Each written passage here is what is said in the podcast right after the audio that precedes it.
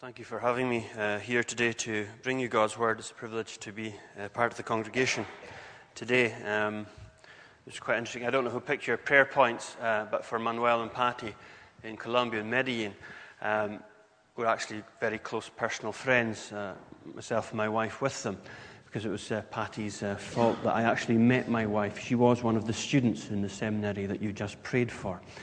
And it was uh, Patty who'd spent four years trying to get me married off in Edinburgh, finally succeeded when I went to visit them in Colombia once. So there you go. Um, good to pray for them with you today. Uh, we're going to read God's Word, a few verses from John's Gospel. I understand you've been uh, reading and preaching through the Gospel of uh, John. You find the reading in John chapter 3, and I think your Bible will be somewhere around about page 1066 page 1066.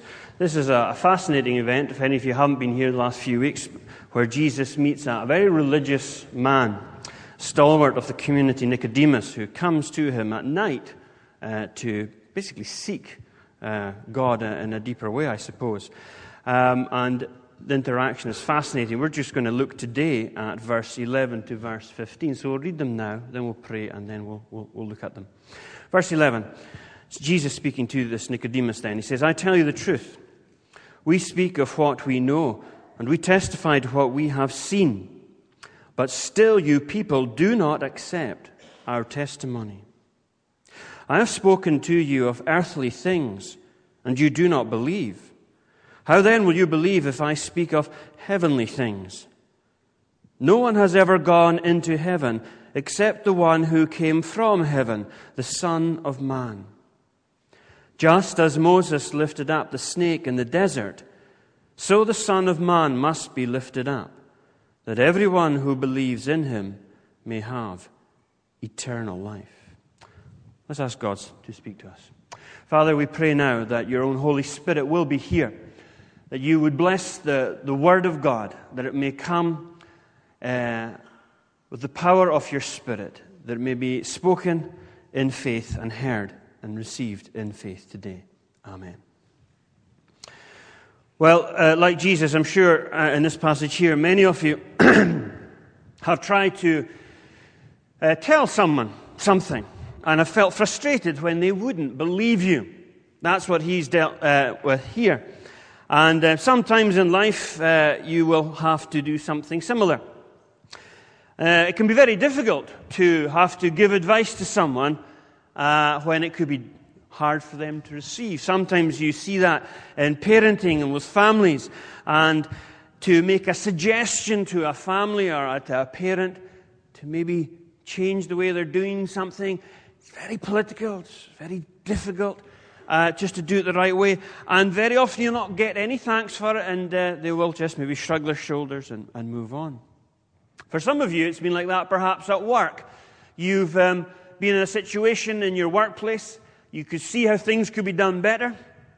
You've made that um, suggestion to the boss, and nobody has taken you up on it. It's frustrating, isn't it? To know something that would help and not to be believed. Well, it's like that when we try and share our faith sometimes as well as Christians. You can see the situation that people are in in their lives, and you know the one who could really help them and bless them. And you maybe get an opportunity to talk to them about Jesus, what he's meant for you. Do they believe you? Maybe not. And that can be profoundly frustrating. Well, it's good to know that we are in good company when we feel like that because Jesus Christ knew something of that here with this Nicodemus as he came. So I want to look and, at these verses and, and see some of the, the things that were making it frustrating. Because Jesus is basically saying to this man there in verse 12, You're not believing me. It's not just that he doesn't understand, but he doesn't believe, despite all that Jesus has said. And so, in many ways, it's a, good model to us of our, our, what it is uh, like to be on a road traveling towards God. And that, I think, will be relevant perhaps for everybody who's found in a church on a Sunday morning in Dundee either you are already on that road and you are traveling towards God because you've become a Christian. But some of you will be here because you're just probing. You want to find out a little bit more. And in this passage, you see very clearly some of the, the roadblocks almost on the journey to faith, uh, a living faith in the living God. So I want to look first of all at the, the almost like the, the, the road signs, the stop signs almost that you can get on this road to God. And it's a bit like the traffic lights. Um, the first one we're going to look at is the red light. That's an absolute stop sign on the journey. Because that's what Jesus has to deal with, first of all, with Nicodemus in this passage. You would have seen in verse 10 what he says there. And if you've got a Bible, do open it. It'll help to follow it along. But verse 10, he says to, again, remember, he's a very religious man, very high standing in his community. He says, You, you are Israel's teacher, said Jesus, and you do not understand these things? Jesus clearly expected that Nicodemus would understand all that he'd been saying. And you've considered some of that uh, in your previous studies, the rest of what's there in chapter 3. Here's a man with a background. Here's the man with knowledge. Nicodemus had been steeped in the, the, the Jewish scriptures, our Old Testament. He was a man who, who was described here as the teacher. The definite articles there, uh, maybe suggesting he really was well known and well respected uh, as a, a teacher in Israel. Almost like having a university post, perhaps. And he would have known in that Old Testament so much about the Messiah, this promised Savior who would come. He could have connected the dots to begin to create the picture that what the Old Testament was talking about was now standing in front of him in Jesus. He could have done that. Jesus expected that he was able to do that. He should have been able to follow the thin red line that any of us can follow when we read the Bible. And if you're not used to the Bible, you will discover that from Genesis all the way through to Revelation, there is a thin red line that is all singularly focused upon Jesus Christ. And it's all there. So here's someone with all the background, all that knowledge. And on top of that, he's, he's met with Jesus. He's heard perhaps some of Jesus' teachings. He's certainly heard, maybe even seen some of the miracles of Jesus. So there's the miracles, there's the teaching, there's his own understanding of the scriptures. And those three things should have woven together to create like a rope that would have helped pull him up onto that road and begin to make that journey of faith. But did it? No. Jesus has to say clearly there, you do not understand these things. You see, sometimes in our life, it is our very background that creates the single biggest barrier to us moving on in our journey towards God. And if you come from a particularly religious background, Christian, non Christian, whatever, it's very possible that is your background that you will have to, as it were, overcome in order to go further with God and with God's will for your life. This very week, um, having prepared this message, I visited an old lady in the Black Isle from um, a, a, particularly small, uh, uh, very strict church background. And she came out with all these standard text. What about women wearing hats? And other great classics, the communion table, eating and drinking damnation upon yourself, and a whole string of them. And I just sat down, even before the cup of tea, she just came out with them all. And it was a very strange situation. But it, she just illustrated perfectly. Here's someone who could not get to what Christianity is really all about Jesus, because of her religious background. It was creating the barrier, just as it did for Nicodemus here, and just as it may do for some of you today.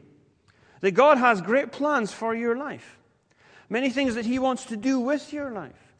But it is quite possible that your very upbringing, uh, your very knowledge of even Christianity and of church things, your very familiarity with the things of God may actually keep you back. You may have come up through Sunday school. You, you may have always been in and around church. And yet, that very familiarity sometimes can create its own barriers that you can't see past your upbringing to begin to see who this Jesus really is. That he is the one who's standing before you today. Not a man, but Christ is in this place speaking to you today. So there's the red light, and it can even be our own background that actually hinders us from finding God. And that's not just a religious background, somebody with a non religious background, a secular upbringing. That'll be your biggest hurdle, perhaps, as well, to overcome as you move forward in finding God's will in your life. But then other people can, as it were, you can be stuck on amber as well, if we go back to the, the traffic lights. I think that's really in verse 11, where Jesus talks about this unbelief uh, in Nicodemus' heart despite the evidence that's before him. And Jesus says in verse 11, I tell you the truth. We speak of what we know, and we testify to what we have seen, but still you people do not accept our testimony. It's hard to know why speaking in the plural we and our. Um, it could be a play in the words when Nicodemus came to him at the beginning of the chapter and said, We have heard so many things about you. And Jesus is now saying, Well, speaking of himself, we know a few things too. Hard to know exactly what it means. But he's talking about himself. He is saying that he has presented credible evidence for people to believe in him. And he says there, it comes from the fact that he testifies to what he has seen. He says, uh, We or I speak of what I know, and I testify to what I have seen. Now, we might not quite get the, the, the, the full significance of that statement in our situation so removed. But 2,000 years ago, in a court of law, the eyewitness account of somebody was the equivalent of modern day CCTV. To say that you had seen something with your own eye, and it wasn't heard second or third hand, was a way of saying, uh, this is the most categorical evidence that you can hear today in the court of law. So much so that there was even a death penalty attached to somebody who would perjure in a situation like that, who would tell lies about having uh, eyewitness testimony. So, Jesus is saying here to this person on this journey to faith, despite the evidence, despite the fact that I am giving you the most credible evidence possible of things that I have seen with my eye, you do not believe what you see, what I testify to. And it is a reality, as we said with the children, that the evidence to believe in God, to know God, can be staring us in the face, and yet we still choose not to believe. It's not just a problem of a lack of understanding, that there's something deeper and darker, an unbelief that does not want sometimes to go any further. And what should be the preparation for moving forward in our journey towards God, the evidence that we have in Christianity uh, about the faith and about Jesus and about the scriptures, etc. What should prepare us for the next journey, sometimes people can get stuck and do not go any further than that. And don't even really get to grips with it. That's what Jesus is saying here to Nicodemus. He says, How can you deny this? How can't you get it? I often speak to people in the Black Isle, um, and they'll tell me, Well, no, I don't go to church. I'm not a Christian, not interested, don't believe. And uh, I ask them, Well, have you ever considered the claims of Jesus? Have you ever studied the life of the person that you are claim not to believe in, rejecting? And the answer to that as well is, is no, they haven't. So I'm saying, so I get this right. You have not really looked into the life, the times, and the teachings of this person that you have rejected out of hand. And this is very intelligent people. I remember speaking to somebody who worked for the University of Aberdeen, and hands up, no, he hadn't. And maybe that's something similar to what was happening here with Nicodemus. And it can be the case time and again. People reject Christianity without really wrestling with its claims and with the very credible evidence that is there in the life of Jesus, particularly, and in the scriptures and in other ways. And I would challenge anybody who's just come into church today, maybe you've been invited in by friends, to sit down with some friends who are Christians and really study the life of Jesus, and you will be shocked. You will be surprised. And you will begin a journey that will take you places you can scarce imagine at the moment. Red light, amber light. We need to get to a green light at some point in this journey. Verse 12. But because of the red and the amber, it's quite possible to miss the green light that's there in verse 12. Jesus now moves on. He says, I have spoken to you of earthly things, and you do not believe. How then will you believe if I speak of heavenly things? He's talking here about the start of the journey. Earthly things. Now, I talk to a lot of blokes um, about God, try to and ask them, Would you never think about death? And they go, No. What's the point? They say. We can't know anything till we die. Then we'll find out if there's a heaven or a hell or anything else. As a Christian, you want to say, Well, it's going to be a bit late by then. But their outlook is that, well, what's the point of wasting time thinking about these things and all this God stuff here and now when we can't know? But Jesus is saying the very opposite here. He's saying, No, no, I have given you the basics. I have told you so much. And I've told you about earthly things, things that have got to happen here and now on planet Earth that will prepare you for greater heavenly realities still to come. And see, that's the green light in your journey to faith. You've got to listen to what Jesus is saying what the scriptures are unpacking about how to begin that journey. Because it's something that has to happen in this world, in this life, in your time right now. And uh, without going into it all, but that's what you've been studying in the previous part of this passage. When Jesus says to a very religious man, Ain't your religion that's going to get you into heaven, mate? It's a spiritual transformation that's going to do it, which he calls, we call the new birth being born again. Kind of jargon filled language these days, but basically saying, Nicodemus, no matter how high your standing is in the community, no matter the fact that you eat, breathe, and sleep religion, you ain't there yet. If people really grasp that, it is pretty shocking today to think no matter how much morality you can have in your life, it isn't enough to get you into these heavenly places, to get you into the kingdom of God. So Christ is saying, no one ultimately needs religion that constrains the human heart and behavior, but we need an experience of God's Spirit that absolutely transforms our heart. Maybe there's someone here today, and you need to know the work of God's Spirit even right now, in this time of worship, speaking so powerfully into your heart the truths about sin and repentance and faith and the work of the Holy Spirit to bring you new life. And that will be the beginning. That's the earthly things that Jesus talked of. That's to happen now.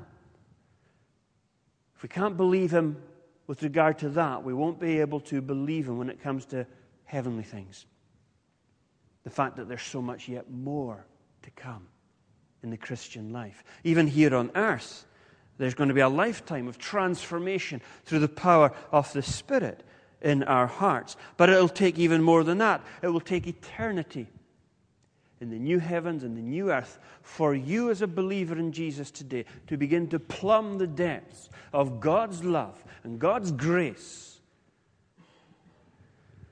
To begin to fathom the heart of God for you and what He wants to give to humanity and to people. These are the heavenly things. And if we can't get the basics, if we can't get conversion right, if we can't get through the right door to begin the journey on the right path, how can we begin to believe about heavenly things? So there's the beginning of the journey, there's the end of the journey mentioned there in that verse. But on our journey towards God, there's a companion. It's like a hitchhiker along this road as we're driving it along. We get past the red light and the, the, the amber light, we get the green light, and we're going along. Verse 13, you've got a hitchhiker, if you like, a companion, a pilgrim. No one has ever gone into heaven except the one who came from heaven, the Son of Man. What's this about? He's basically saying, been there, seen it, done it. And this is the opposite. This is where Christianity is quite different from other religions. A lot of religions have the idea of, of the mystic, someone who's like an ascended master who goes up to the heavens, glimpses heaven, and comes back to tell us all down here on earth and disseminate what they have discovered. Christianity sees things differently. It sees that Jesus is one who has already been in heaven, whose origins are there already. And he came down from there to us. And therefore, he is the most well placed person, if you like, to journey through life with because he is going to take you along that road because he already knows that road perfectly well. Because, if you like, he's come the other way from it. This is so different from all the philosophies of man, limited by our own understanding, that can't figure out God by ourselves.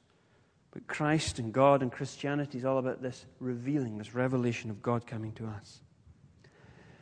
This is a picture, I believe, that is of great significance to us all when we face death. And you're a young congregation. You be thankful. You don't do death very often. Up north, as ministers, sometimes that's all we seem to do. Is bury people, even in growing congregations. Lots of death. And one of the pictures I, I often use uh, at funerals is of people as they come up to, to death. It's like coming up to the, the frontier of a dark jungle. It's like, can you imagine going in the 18th century into Africa and it's a, an undiscovered wilderness before you? And that's what death is like. There's people dying, maybe through cancer, and they know they're going to go soon. I've had three deaths like that in the past year in one village, and each one is standing on the, that frontier of the dark jungle. And I said to them, Well, you've got a choice. You can enter into that experience alone, and you'll be your own guide. You take your own machete, and you try and cut through it all and progress yourself. Or let me show you something else. And then you say, Somebody comes out through that dark jungle. An Indiana Jones looking like character pulled through a hedge backwards, but with a look of eagles in his eyes. And he says, I'm a guide. I've been there. I've seen it. I've done it. I've been through it. I am ready and I am willing to guide you through that. My friends, there's not one of you here today who's not going to face a moment like that. And that's going to be your simple choice. You either face it alone or you discover this man, Christ Jesus, the companion of the soul through all of life, its ups and its downs, and the dark valley of the shadow. And who can say, I have come from that other land? And he has come even through the experience of death and can lead us through that. So you've got these lights. You've got the beginning, the end of the journey. You've got this companion along the way. But on this journey to God, Jesus makes plain here there is finally one signpost that you and I must pass if we are going to find God and His will for our lives. And that's in verse 14 and 15.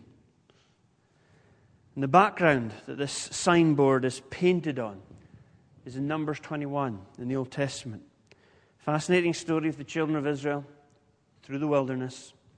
They're grumbling, and this um, plague of snakes begins to bite them and poison them to death.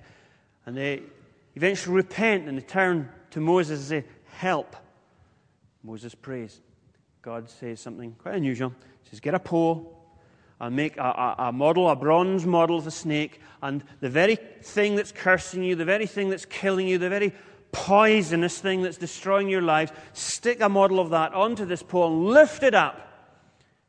And anybody to be cured, all they've got to do is look at what's been lifted up. That's all. Just look. You don't have to do any singing or dancing. You don't have to uh, clean up their act or anything else. Just look. Lift it up. They look. Then they live. And Nicodemus says to this man, with all his religion, who's kept all the laws of God all his life as best as he could, says, Nicodemus, you haven't got anything yet. There's one thing you need to do. There he is in verse 14 and 15. Just as Moses lifted up the snake in the desert, so the Son of Man, Jesus' code for speaking about himself, must be lifted up that everyone who believes in him may have life eternal.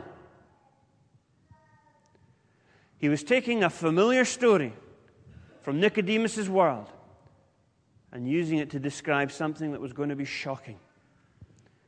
That the salvation of the world, the pathway to God, would have to, that road to God would have to come under the shadow of the strangest signpost in history Christ's own death on the cross. That as he has been lifted up on the cross,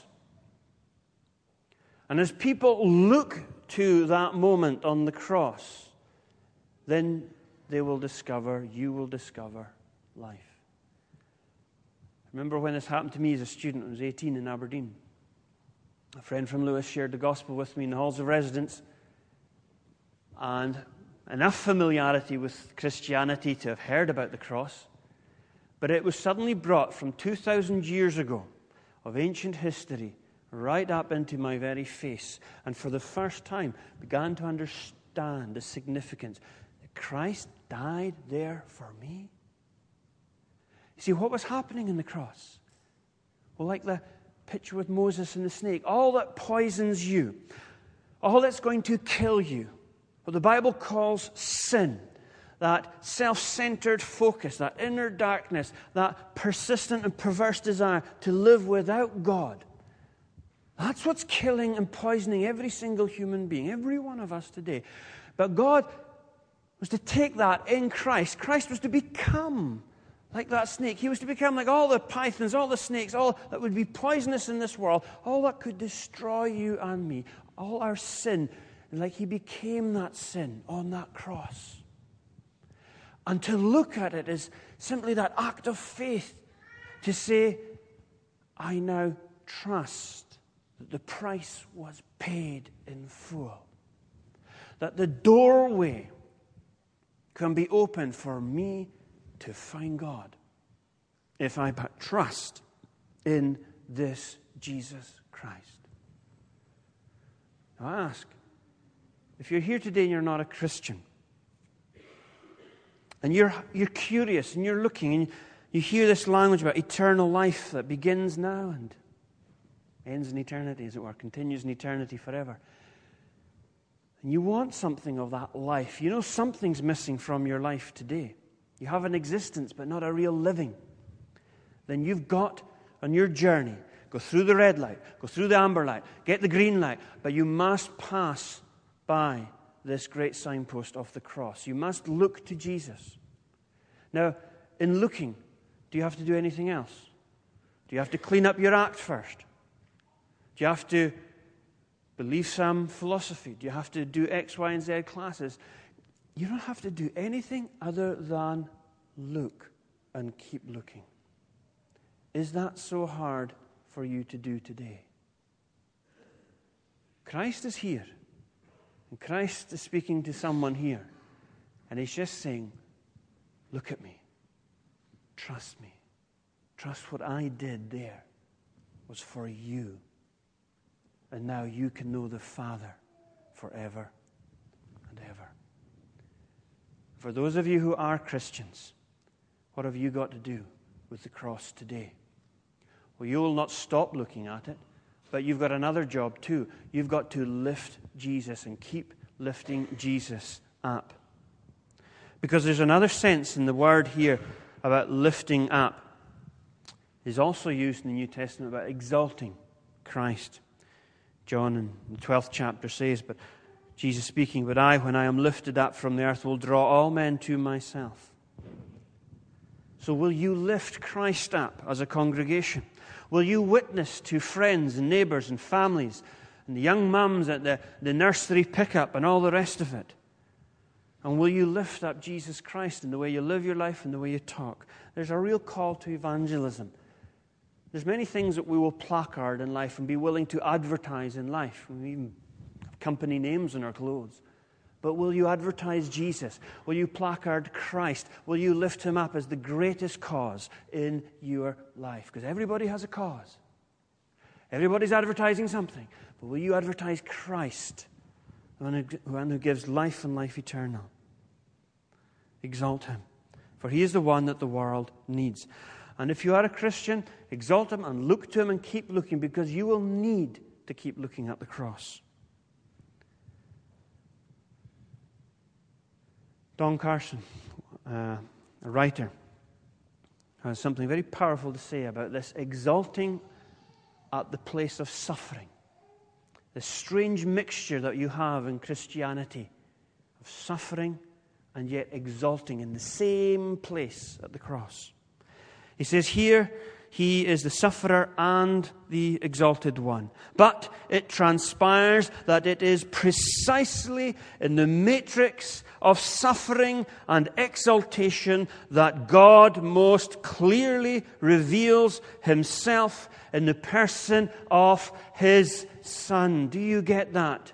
That God most clearly reveals himself in that matrix of suffering and exaltation, suffering and glory, the cross and the crown. This is the great mystery, as it were, in Christianity. This is perhaps why some people will miss this great signpost that points to God because they'll, they'll stop at suffering and not realize that actually God does something profound in the midst of our sufferings. And if you're a Christian today, you will still find this to be true. That you will come closer to God and you will know Him better as you share in Christ's sufferings. You will know more of glory, as it were, upon your soul as you suffer. First the cross, then the crown. So, if you want to go deeper with your walk with Jesus Christ, with God, if you want to go further on that journey towards God, do not be surprised if God answers your prayer. He says, Oh Lord, I want more of you. And He gives you so much hassle and so much trial. Just saying yesterday that so many of the people in my congregation that are most committed to Jesus Christ are the ones whose lives are like magnets for trouble and trial. But bear with it patiently, because with suffering there is exaltation, and it will follow now and greater exaltation in the life to come. It's a journey to God. Red light of your background, the amber light, don't stall on the evidence, but use it. Take the green light of what Jesus says. Learn to walk with the companion of the soul, the one who has even been through the dark valley of the shadow of death. And look finally at that great sign. Just look. That's all you got to do. Look and believe in what he did there for people like you, people like me. This is the Word of God. May He bless it to each one of us today. Amen. You've been listening to a sermon from St Peter's Free Church in Dundee, the historic church of Robert Murray M'Cheyne. For more sermon content, please visit our website at stpeters-dundee.org.uk. That's www.stpeters-dundee.org.uk. For information and training on persuasive evangelism and how to share your faith biblically, please visit the website of Solas, the Centre for Public Christianity, at solas-cpc.org. Once again, that's www.solas-cpc.org. Thanks for listening.